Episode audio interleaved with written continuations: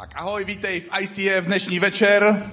Já jsem přemýšlel o tom, jaká parta lidí to vlastně jsme. Byl jsem hrozně hrdý na to, co všechno se v posledních týdnech událo, podařilo mnohým z vás, že jedna z nás dosáhla na cenu tálie, že některý z nás si udělali konečně bakaláře, někteří dokonce inženýra tenhle týden si udělali, někteří ale taky měli těžký čas, byli v nemocnici, nebo byli na operaci, nebo možná procházíš něčím těžkým v životě. A každý z nás má prostě v životě někdy ty vrcholky, někdy ty údolí a podobně. Izraelský národ, který vycházel z Egypta v téhle sérii o Mojžíši, kdy máme tenhle čtvrtý díl, on vedl dva miliony lidí a ty, ti lidé prožívali různé životní situace a najednou se všichni vydali společným směrem. A Mojžíš je vedl všechny a vsadil všechno ve svém životě na jednu kartu a následoval tu boží výzvu. A tak se stává člověkem, který po 430 letech otroctví odvádí ty Izraelce z Egypta. A tohle byl pro ně ten úžasný den. Konečně přichází ten den, kdy odchází do té svojí zaslíbené země, opouští ten starý Egypt. Nikdo už nebude práskat byčem nad jejich zády, Nikdo jim nebude odebírat děti, nemusí už budovat památníky faraonů, posluhovat bez odměny, žít bez nároku na bezpečí, bez práva vzít si, koho chtějí. Jo, kdo z vás by to chtěl si vzít někoho, kdo vám, koho vám přikážou, že? Nikdo. Jo, dobrý, já jsem se jenom ujistil, že třeba tady má někdo jiný názor. Konečně zažívají tenhle pocit svobody. To je ten krásný ideál. Najednou máme svobodu. A nevím, jak, jestli víte, jak to bývá s ideálama, jestli jste, máte nějaký ideál ve svém životě, ale člověk má nějaký ten sen, tou ideál a pak je ta životní realita, ta se, té se říká zeď. Bum. Člověk do ní vždycky narazí. A s ideálem je vždycky teda spojená nějaká realita. Jaká byla ta Možíšová realita? Co myslíte, když má nějaký člověk odvést dva miliony lidí, možná půl milionu zvířat, co měli sebou, ne, že by jako každý měl pejska, kočičku, oni chovali jiný zvířata, a vydávají se z Egypta na území dnešního Izraele, nějakých 670 kilometrů, takže se vydáváte tam a to ještě netušíte, že těch 670 kiláků vám bude trvat nakonec 40 let. Myslíte si, že Mojžíš dokázal naplánovat všechny detaily tohohle tripu, téhle cesty uh, úplně dopředu, že všechno, všechno si prostě připravil? Protože na poušti nejsou obchodní domy. Taky na poušti nejsou žádný záchody. Ani ty naše blbý tojtojky, co máme na palubě. Jo, takže taková, takový detail. Dva miliony lidí. Kam půjdou každý den čurat? Dokonce někdy dvakrát. Jeli jste někdy s rodinou někam autem na dovolenou? Museli jste se balit? Někteří jezdí autem na dovolenou. Jeli jste někdy pod stan, že jste si balili věci? U nás doma, když se má někam jít na dovolenou, tak eh, to vypadá následovně. Já si otevřu kufr, nahazuji tam všechny svoje věci asi tak za 7,5 minuty. Uh, druhou půlku vycpu věcma zbytku svojí rodiny, protože toho tolik nepotřebuju a zbytek rodiny ještě den balí. Pak se ještě zjistí, co všechno na seznamu chybí, takže se musí něco jít dokoupit a pak se vyrazí a zjistí se, že něco nám chybí. Takže tady Mojžíš balí dva miliony lidí, jedou na takový trip trošku delší a taky si myslím, že mohl mít obavy, že něco se mu podaří zapomenout zabalit. A Mojžíš, kdybych, když chtěl utábořit všechny tyhle lidi, tak musel vytvořit kemp. Musel vytvořit kemp, ten kemp, ten tábor musel mít 35 km na dílku, 35 km na šířku. Pokud byste vzali území, tu oblast toho kempu, kterou Mojžíš se svýma lidma obsadil a s kterou putoval, tak by to byla ob, celá, celá, celá Praha, celý Brno taky, ještě celá Bratislava a Plzeň k tomu. Takže tak nějak velký byl ten jejich kemp. A já jsem četl článek, kde se píše, proto jsem vždycky chytrý, já čtu články. A, takže se píše někde na internetu, internet je skvělý zdroj informací, některý jsou i pravdiví, a takže třeba tato ten je, možná doufám, že když člověk prejí pestrou vyváženou stravu, eh, s ohledem na obsah tuku, sacharidu a bílkovin, to jsou důležitý fakta, s tím, že bych chtěl i ještě zhubnout, teď už víte, proč tu ty články ještě navíc, tak, eh, tak nevědomky jako prozrazují na sebe všechno možný. Tak eh, musíte skonzumovat přibližně dvě, dvě kila potravin denně. Na dvě kila potravin denně nemusíte vypravit celý, celý vlak na nákup, to vám bude stačit nákupní taška, ale pochybuju, že otroci na cestě z Egypta měli nějakou zdravou a vyváženou stravu a pokud snědli třeba jenom kilo jídla denně, tak eh, by to byly 2000 tun jídla, což by znamenalo 3 kilometry dlouhý vlak. Navíc by to na něčem potřeboval vařit, takže by potřebovali 4000 tun dřeva denně, což by zabralo dalších 8,5 kilometrů nějakýho, nějakých vagónů. K tomu by to potřebovali v něčem vařit, něco pít a taky páchat nějakou hygienu, což doporučuju. Taky i dneska to je dobrý, vhodný a to by bylo dalších 17 kilometrů vlaku. A my si, my si představujeme, někdy máme takovou představu o tom, jak 2 miliony lidí 2 miliony lidí. Ten vlak třeba teďka, co projel za mými zády, tak to byl teprve kilometr přibližně. Takže, takže ještě tam nějaký kilometry musí dojet. Ještě, ještě 20 minut budu mluvit, takže on to pojede a máme čas. A my máme někdy takovou představu o tom, o tom, jak dva miliony lidí jdou přes to rudý moře, jako po té poušti a mají takovou párty, jako že se objímají, tancujou, jo. Je takový karnevalový průvod. Prostě to jsou někdy takové naše fantazie. Někoho to dokonce pobavilo, zasmál se, představuje si asi, jak já v tomhle oblečku tancuju a, a objímám se s někým. Kdyby Bůh otevřel rudý moře jenom na dva metry šířky, tak ve dvou milionech lidí by to znamenalo, že ten průvod by musel být tisíc kilometrů dlouhý. Uh, takže kdyby šli trošku svižným tempem, tak za 35 dní a za 35 nocí by konečně to Rudé moře přešli. Ale Bible říká, že Možíš se s těmi dva miliony lidí přešli to Rudé moře za jeden den nebo za jednu noc. Takže Rudé moře se muselo rozestoupit na několik kilometrů, aby to přes tu noc stihli přejít. Takže Možíš tady odchází z Egypta s problémem, který přesahuje jeho možnosti a neměl předem vymyšlené řešení na všechny problémy, které ho měli potkat. A jediné řešení, s kterým on musel počítat, bylo, že musí existovat neuvěřitelné a velké boží zázraky, protože jinak tohle, co je před ním, nebude možné. Bůh potřeboval člověka a Bůh potřeboval národ, který mu bude věřit, že pro Boha není nic nemožné. A tak Bůh vytvořil na té cestě z Egypta do zaslíbené země šest zastávek a šest událostí, kdy se jeho lidé učí mu věřit. Tou první zastávkou bylo právě to Rudé moře. Protože zastávka u Rudého moře naučila Mojžíše a celý izraelský národ, že pro Boha je opravdu všechno možné. V druhé Mojžíšové knize se píše, Bůh je tedy vedl velkou oklikou cestou přes poušť k Rudému moři. Takže Izraelci přijdou oklikou na místo, kterému bychom dneska řekli slepá ulička. Protože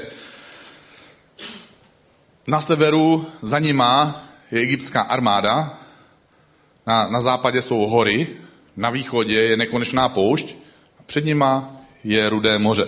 Proč je Bůh přivedl do slepé uličky? Izraelci se ptali, proč se nám tohle stalo? Teď není úniku, tohle je průšvih. Tohle nemá žádné řešení. A tohle se stalo proto, aby si všichni pamatovali po všechny budoucí generace, až do dnešní naší, naší generace. Takže i my dneska se o tom vlastně bavíme, o tom příběhu.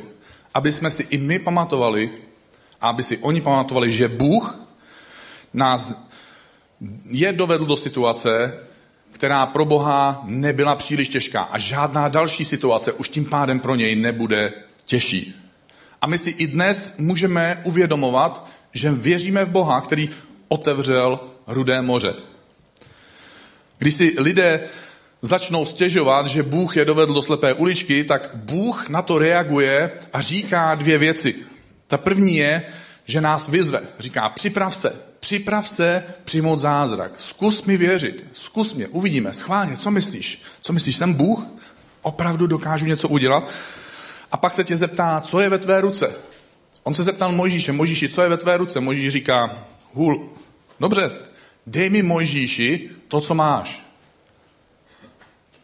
A Bůh se ptá i tebe. Pokud seš dneska ve slepé uličce, mohl by ses připravit? Mohl bys zkusit mi důvěřovat? Co když jsem Bůh, který může udělat zázrak? A pak se tě zeptá, a co máš ty ve své ruce? Takže jak můžeme vidět tohohle Boha od Rudého moře ve svém vlastním životě? Jakou největší překážku si ve svém životě v posledních letech měl? Čemu si čelil? Nebo jakou velkou překážku nebo slepou uličku, do které se dostal, možná pod božím vedením, jakou takovou slepou uličku zažíváš právě teď.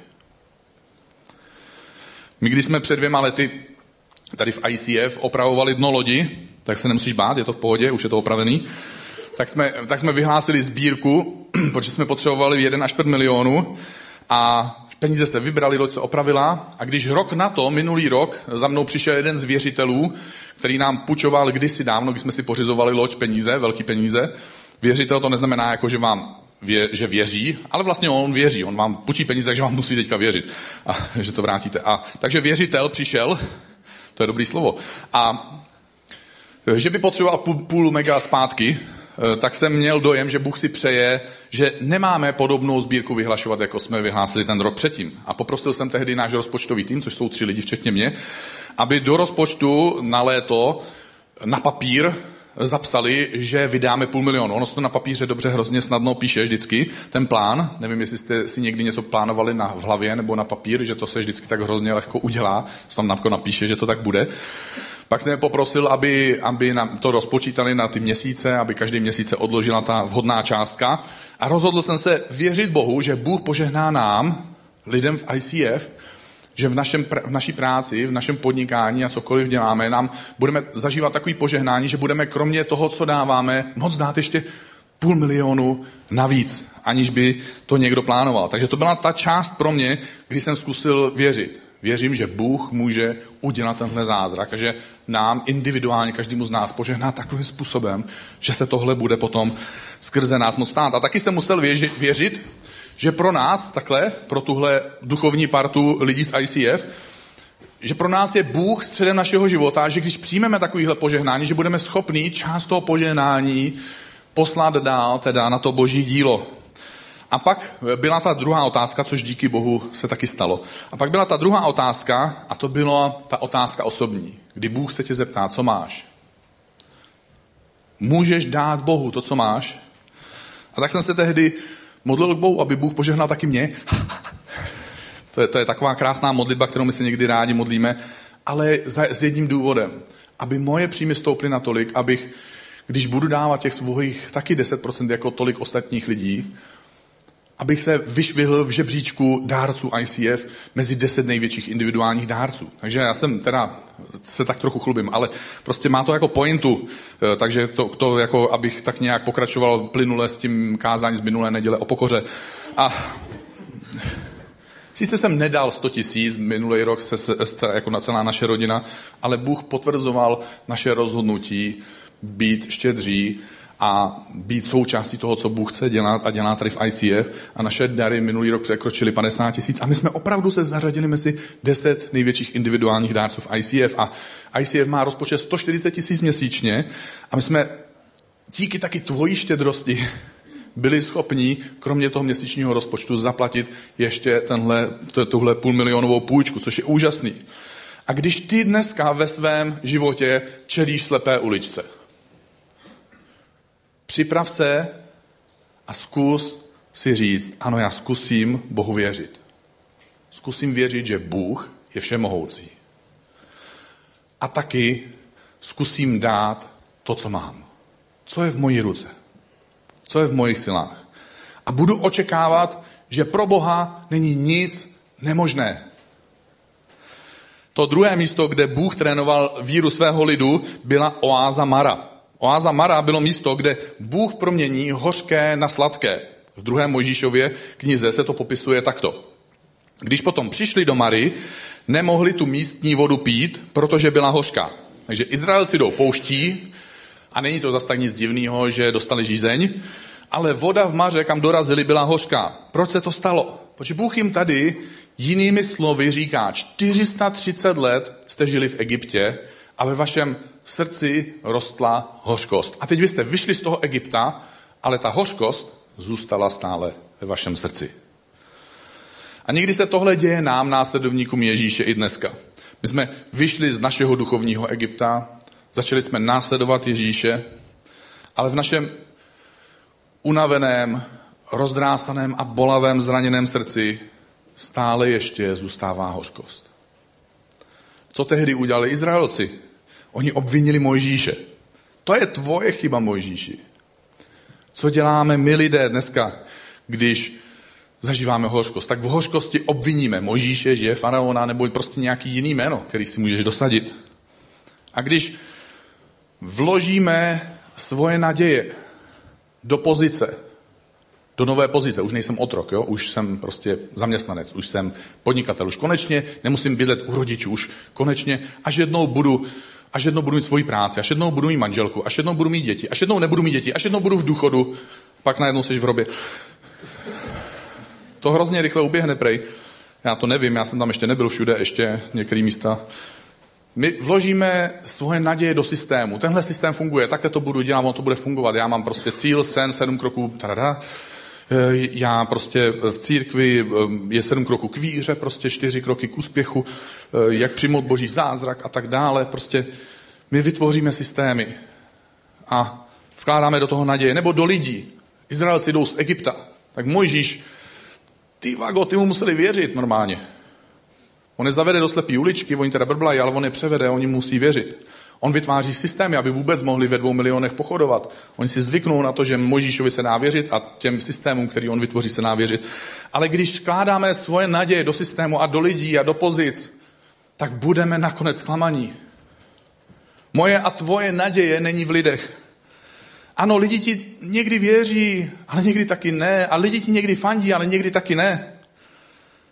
A tvoje naděje je v Bohu v tom Bohu, který je na tebo a v tom Bohu, který je ve tvém životě, v tvém srdci. Jak tedy Bůh proměnil tu hořkou vodu na tu sladkou? On řekl Mojžíšovi, vezmi kus dřeva a hoď ho do vody. A Mojžíš to udělal a voda byla najednou sladká. Dřevo v Bibli je symbolem Ježíše Krista. Takže pozvi Ježíše Krista do svojí hořké situace. A on promění něco hořkého na něco sladkého. Jeden podnikatel jel jednou z práce domů, vzal s sebou nějakého kamaráda a když vystoupil před domem, tak na zahradě začal objímat strom. A ten kamarád říká, co to, co to děláš, proč to děláš? To je hrozně divně, to vypadá, když to děláš. A on říká, já prostě dneska jsem měl těžký den, s některýma lidma jsem neměl moc dobrou dohodu, některý lidi mě opravdu zklamali, naštvali. A já prostě jdu k tomu stromu a jako by to byl Ježíš a obejmu ho prostě úplně vášnivě, objímám ho tak dlouho a tak silně, až mám pocit, že ze mě všechna tahle hořkost a naštvání odejde. Pak teprve jdu domů za svojí manželkou, za svýma dětma, abych jim nepřines domů to, co si zrovna nesu v práci, z práce. Nevkládej svoji naději do lidí, ani do stromů. No, někteří to zkoušeli taky. Ani do pozic, ani do systému. Pozvi Ježíše do svojí hořké situace. A oáza Mara to znamená, že když Ježíš přijde do tvojí hořké situace, tak ji promění v něco sladkého. Dalším místem, kde Bůh buduje jejich víru a kde Bůh buduje naší víru, je oáza Elim. Bůh tady svým lidem poskytuje odpočinek. V knize Exodus se píše, a tak přišli do Elimu, kde bylo 12 vodních pramenů a 70 palem a tam se utábořili u vody. Jak ty a já můžeme zažít pokoj? Kde zažíváme ten hluboký okamžik skutečného odpočinku? Když vyznáváme svoje selhání, když odpouštíme lidem kolem sebe, svým rodičům, svým kamarádům, sousedům, kolegovi, lidem z církve, když odpouštíme, tehdy Bůh uzdravuje. Já jsem měl kamaráda, který mi nabídl, že mi pomůže uspořádat koncert pro nadační fond Kremdel Hadové, kde jsem ředitelem. Já jsem to nadšeně přijal, že ať to udělá. Já jsem rád, že vždycky, když mi někdo nabídne pomoc, že něco udělá. A jak se ten koncert blížil, tak ten kamarád mi přes telefon zadával a dostával jsem od něj víc a víc úkolů až jsem získal dojem, že pro něj zadarmo pracuju, aby jsme pro něj uspořádali koncert, než aby on pořádal koncert pro to, aby pomohl hladovým dětem. Tak se mi to trochu nelíbilo, protože jsem to navíc ještě dělal v pracovní době, kterou jsem měl prý podle, podle správní rady věnovat tomu nadačnímu fondu. A tak jsem se rozhodl to tomu kamarádovi říct. A možná mě úplně neznáte všichni, ale já umím někdy říct věci způsobem, Aj, aj, aj, to se by se vám nelíbilo. Takže já jsem to řekl způsobem, který se asi ani jemu moc nelíbil, nebylo to moc hezký. A tím pádem jsem mu nedal moc prostoru na to, aby hezky zareagoval, takže taky zareagoval, eh, jak se do lesa volá, tak se ucho utrhne. A tím pádem jsme se dost pohádali a nám záleželo na tom, aby ta akce proběhla, aby ten koncert proběhl, aby se ty peníze vybrali. Takže, takže jsme profesionálové, takže koncert se uspořádal, lidi přišli, sbírka se udělala, peníze se vybrali, hladovým se pomohlo, všechno vypadalo jako na povrchu perfektně, akorát my jsme na tom koncertu chodili každý tak trochu jinou stranou sálu, aby jsme se nemuseli moc potkat a bavit a zdravit a podobně. Úkol byl splněn, ale mezi náma zůstal nevyřešený spor. Po nějaký době jsem se s ním měl vidět na nějaké jiné křesťanské akci, to je nevýhoda nás křesťanů, že my, jak chodíme do toho kostela nebo na ty křesťanské akce, jak se tam potkáváme s těma lidma. Jako s těma lidma. Víte, kterýma, že? Každý máte svoje lidi. A který musíte potkat. A říkáte si, to má to cenu tam i dneska. A takže se blížila tahle křesťanská akce, naštěstí on nebyl ze stejné církve tehdy, takže uh, ani dnes, ať nenapovídám náhodou, ať někdo nemá prostě zmatek v hlavě, prostě vůbec to. Každá podobnost osob v tomto příběhu, i kdyby náhodná a tak dále, to už znáte, viděli jste filmu dost, je náhodná. Takže um, blížila se ta akce, ať to zkrátím, jo. Ještě mám tady 15 kartiček. A, blížila se ta akce a já jsem si říkal, a ty brďo. No, já jsem si neřekl ty brďo, já v takové situaci si říkám ty vole. A přesně tak. Víte, co lidi občas řeknou, když se mi přiblížejí, jakože když zjistí víc detailů z mého života? Já jsem slyšel tuhle hlášku, jedna, jedna, jedna paní řekla, řekla, já jsem zjistila, že Daniel Skokan je normální člověk. tak, tak jsem. Vítejte do reality jsou ty ideály a realita. Takže příběh pokračuje. Já jedu na tu akci a říkám si, no tak to takhle nemůžu nechat, protože cítím se trapně. Já cítím už znovu ten vztek, tou takovou tu hořkost, bolest, naštvání a já se tam s ním uvidím a teď tam mám jako stát a říkat, aleluja, Ježíš, já tě miluju. Ale sir. Takže jsem si řekl, tak to takhle nenechám a půjdu za ním, prostě mu podám ruku a omluvím se mu za způsob, jakým jsem s ním teďka e, mluvil. A říkal jsem si, jako necítil jsem se úplně pohodlně. Stojíte před ním, že před tím člověkem si to představujte, jo? Stojíte před tím člověkem, teď mu podáváte ruku, chystáte se omluvit. To je takový prostě okamžik. Půlky se vám sevřou, tak jako je to hrozně nepříjemný, nevíte, jak zareaguje, že řekne, no tak konečně si uznal svoji chybu tím, že se omlouváš, takže to jsem rád stejně do toho jdete. Je to tak prostě takový strapňující, skoro jako když jdete říct holce, že ji milujete. To je, to je ještě těžší, proto mi to trvalo x měsíců, než jsem to svojí tehdejší dnešní manželce, tehdejší, tehdejší kamarádce, eh, kamarádce řekl, že mi to trvalo týdny, měsíce dokonce. Já jsem si dal já jsem si dal tehdy deadline, já jsem si dal deadline v březnu, že do konce května jí to řeknu. Takovou, takovou sebe důvěru a nadšení jsem měl, takže víte, kdy jsem jí to řekl? 31. května v 11 hodin večer. Je trpělivá. A takže já jsem se po druhý ve svém životě necítil pohodlně. Sice to nebyla holka, byl to kluk, ale měl jsem zase přiznat před ním, že jsem blbeček a že jsem to přehnal. Což taky není zrovna příjemný, eh, příjemný přiznání, tak jsem měl obavy, jak zareaguje, risknul jsem to. On mě vyslechl, tak tam stojíte, podobně jak když stojíte před tou holkou, to říkáte a tam stojíte. Teď čekáte, jako co bude kde je klimatizace zapnutá. A nakonec zareagoval tak, jak jsem v koutku duše doufal. I Kristýna to zvládla zareagovat dobře, takže všechno dopadlo dobře. On se mi omluvil, Kristýna si mě vzala prostě v konec pohádky. My jsme, si, my jsme si navzájem s tím kamarádem odpustili to, co jsme si, co jsme si eh, a pocítili jsme to, co prožili Izraelci v té oáze Elim.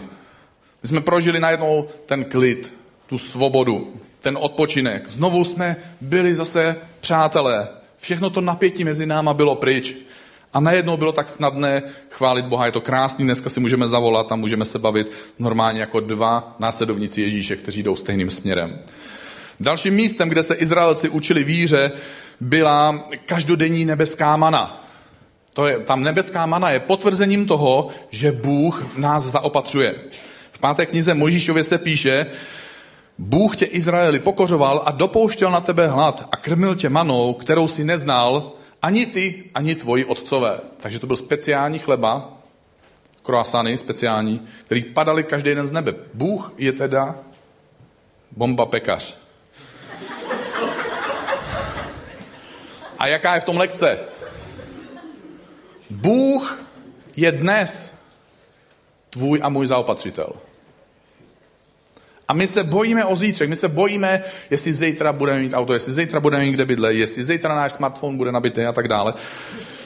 To se bojím já u svých dětí, jestli budu mít zítra nabitý smartphone vždycky, když někam...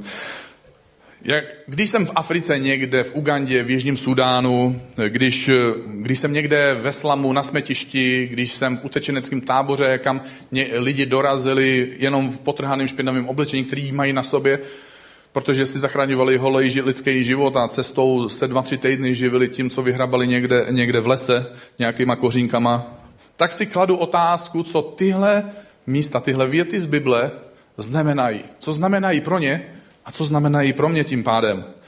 A mojím velkým zjištěním bylo, že tyhle lidé jsou šťast, často šťastnější než lidi u nás. My máme pračku, elektriku, mobil, televizi, máme měsíční výplatu, sociální dávky, lékařskou péči zdarma. Tihle lidé, tihle následovníci Ježíše, jsou v tom utečeneckém táboru často se radují právě proto a právě z toho, že Bůh dneska byl jejich zaopatřitel, že dneska měli kde spát a že dneska měli co jíst. My jsme tak zajištění v tomhle koutku země koule, že si neuvědomujeme, že bychom za to mohli být vděční. Díky Bože za dnešní den. Dneska mám všechno, co potřebuju a dokonce víc, než co potřebuju. Dneska mám co jíst a dokonce si můžu vybrat, co chci jíst. Bože, děkuji ti, že mám co si oblíknout, dokonce si můžu vybírat, co si oblíknu. Děkuji ti, že mám auto a dokonce si budu moct vybírat, jaký auto budu mít a mám telefon a můžu si vybírat, jaký telefon budu mít a tak dále. My máme za co děkovat, jsme na tak výjimečným koutě země koule. Rozdíl mezi mnou a jimi, mezi námi a jimi, je ten, že jsme zapomněli za všechno poděkovat. Děkuju Bože, že mám co jíst, že mám co na sebe, že mám kde bydlet, že se nemusím bát, jestli děti budou moc nebo nebudou moc k doktorovi. Děkuju ti Bože, že jsi dneska můj zaopatřitel. Ta další oáza, kterou oni prožili, byla nahoře Oreb. Ta skála Oreb je v Refidimu, což je, což je na té cestě do Izraele. A znamená to, že tady Bůh dává život. V druhé knize Možíšově Bůh Možíšově říká, budu stát před tebou tam na té skále, na Orebu, udeř do skály a vyjde z ní voda. Bůh nám dává vodu. O tři tisíce let později, po tomhle příběhu, Ježíš je u studny a potkává cizí ženu a říká jí, ty si jdeš pro vodu, ale pokud se napiješ vody, kterou dávám já, nebudeš žíznit na věky. Ten náš soukromý čas s Ježíšem, kdy zavíráme oči, sedáme si, klekáme si, nebo možná stojíš, možná u toho chodíš a vyjadřuješ v modlitbě Bohu, co prožíváš. Ty krásné věci, ty těžké věci, to, co by si potřeboval, za co jsi vděčný.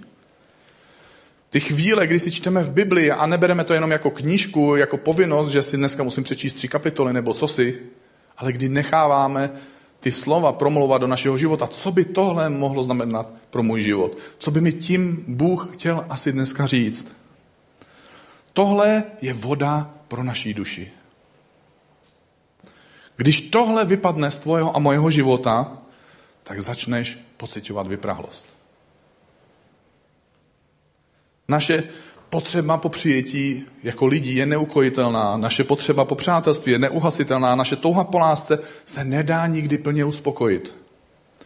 Já mám skvělou manželku, mám super děti, mám fajn kamarády, ale nikdo z nich mi nemůže dát a nedá to, co mi dává Ježíš. Jestli máš pocit prázdnoty, samoty, jestli potřebuješ přijetí a jestli hledáš lásku. Ano, lidé kolem tebe ti můžou něco doplnit. Dokud ale nezačneš pít od Ježíše, tak budeš mít stále pocit, že je to hrozně málo. A pořád ti něco bude chybět. Poslední věc, skrze kterou je Bůh učil víře, byl oblakový a ohnivý sloup. Je to znamení toho, že Bůh nám poskytuje ochranu a že nám také poskytuje vedení. V druhé knize Možíšově se píše, Bůh je ve dne předcházel v oblakovém sloupu, aby je vedl na cestě a v noci v ohnivém sloupu, aby jim svítil. A tak mohli jít ve dne i v noci. Mohli jít, i když všechno bylo jasný, a mohli jít, i když kolem nich byla samá temnota a oni neviděli na krok. Oheň, kromě toho, že poskytuje světlo a teplo, tak také odhání divoká zvířata. Každý den Bůh chrání tvůj život. Večer si léneš do postele a můžeš říct, bože, děkuji ti. Další den mám za sebou. Možná to nebyl nejlehčí den, ale tenhle den skončil. A děkuji ti, že jsi mě chránil. Když jedeš autem s rodinou, můžeš říct, bože, děkuji ti, že mě chráníš na téhle cestě, která je přede mnou. Když já se modlím za, svůj, za svůj život, za svoji roli táty, za svoji roli ředitele nadačního fondu, za svoji roli pastora ICF, tak děkuji Bohu. Děkuji Bohu za jeho vedení. Děkuji Bohu za jeho ochranu. Děkuji Bohu za to, že mě znovu a znovu naplňuje nadšením. Takže můžu být nadšený táta, nadšený ředitel, nadšený pastor. Ty a já jsme na cestě do zaslíbené země. A máme na té cestě různé oázy, různé zastávky a jsou různé způsoby, různé příležitosti, jak nás Bůh učí mu důvěřovat. Důvěřovat mu a vidět ho jako Boha, pro kterého nic není nemožné. Co je pro tebe dneska těžká lekce, to pro tebe zítra bude skvělá zkušenost. A v jaké oáze jsi dneska ty? Jakému aspektu, jakému úhlu pohledu víry tě učí tvoje životní období, tvoje oáza, kde jsi právě teď? Myslíš, že bys mohl požádat Boha, aby ti dal víru v téhle fázi života, tam, kde jsi, v téhle oáze, kde se zrovna teď nacházíš? Kdy máš pocit, tady je hořká voda, tady není žádná voda, tady je přede mnou rudý moře, já mám nedostatek, já nevidím na krok, nevím, co mám dělat.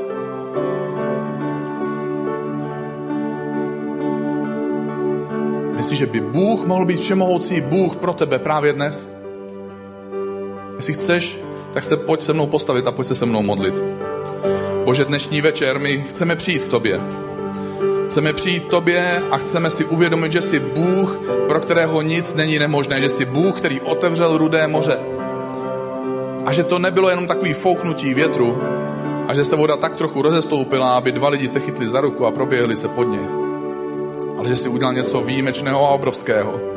Jenom proto, aby si převedl svůj lid z pronásledovaného lidu od egyptské armády a udělal si z něj lid svobodných lidí, kteří můžou jít kamkoliv chtějí. Můžou uctívat kohokoliv chtějí. Můžou zažívat plnou svobodu, kterou do té doby neměli možnost zažít. A my, Bože, chceme zažít tuhle svobodu. Ať se pro nás ta cesta otevře do široka s tvojí pomocí a pak ať se zavře Ať všechny snahy nepřítele v našem životě se v tom utopí a my můžeme zažít plnou svobodu tvojich dětí. Bože, chceme zažívat to, že jsi Bůh, který nás zaopatřuje. Bože, chceme zažívat to, že jsi Bůh, který nás vede. Chceme zažívat, že jsi Bůh, který proměňuje hořkost na sladkost. A Bože, Ti z nás, kdo máme pocit hořkosti, protože lidi nesplnili naše očekávání, zklamali nás a nepomohli a nebyli k dispozici tak, jak my bychom si přáli, nebo tak, jak by dokonce měli. Bože, my ti dáváme tuhle hořkost. My Ježíši tě zveme do rybníku tyhle hořkosti. Proměň to na něco sladkého a úžasného. Bože, my odpouštíme těm lidem. A Bože, modlíme se za příležitost, aby jsme za nima mohli zajít a říct jim, já ti odpouštím, nebo já se ti omlouvám. A Bože, modlíme se za ten zvláštní pokoj, který můžeme přijmout, když přicházíme k Tobě, když čerpáme od Tebe. když otvíráme svoje srdce, když se ti svěřujeme v modlitbě, když dovolujeme tvojemu slovu, aby k nám promlouval do našeho života. My chceme žít a my chceme pít z tvojí živý vody. Pokud si tady dneska večer a říkáš si, já bych taky chtěl žít, já bych taky chtěl pít z téhle živý vody, já bych chtěl také opustit ten svůj Egypt a jít do té snad Bohem zaslíbený země, ať už to znamená cokoliv, tak se můžeš modlit spolu se mnou. Bože, já ti otvírám svůj život a svoje srdce. Pomoz mi opustit Egypt. Bože, otevři přede mnou to moře. Já chci projít do tvojí zaslíbené země. Chci tě následovat po zbytek svého života. Já tě přijímám a dávám ti svůj život. Amen.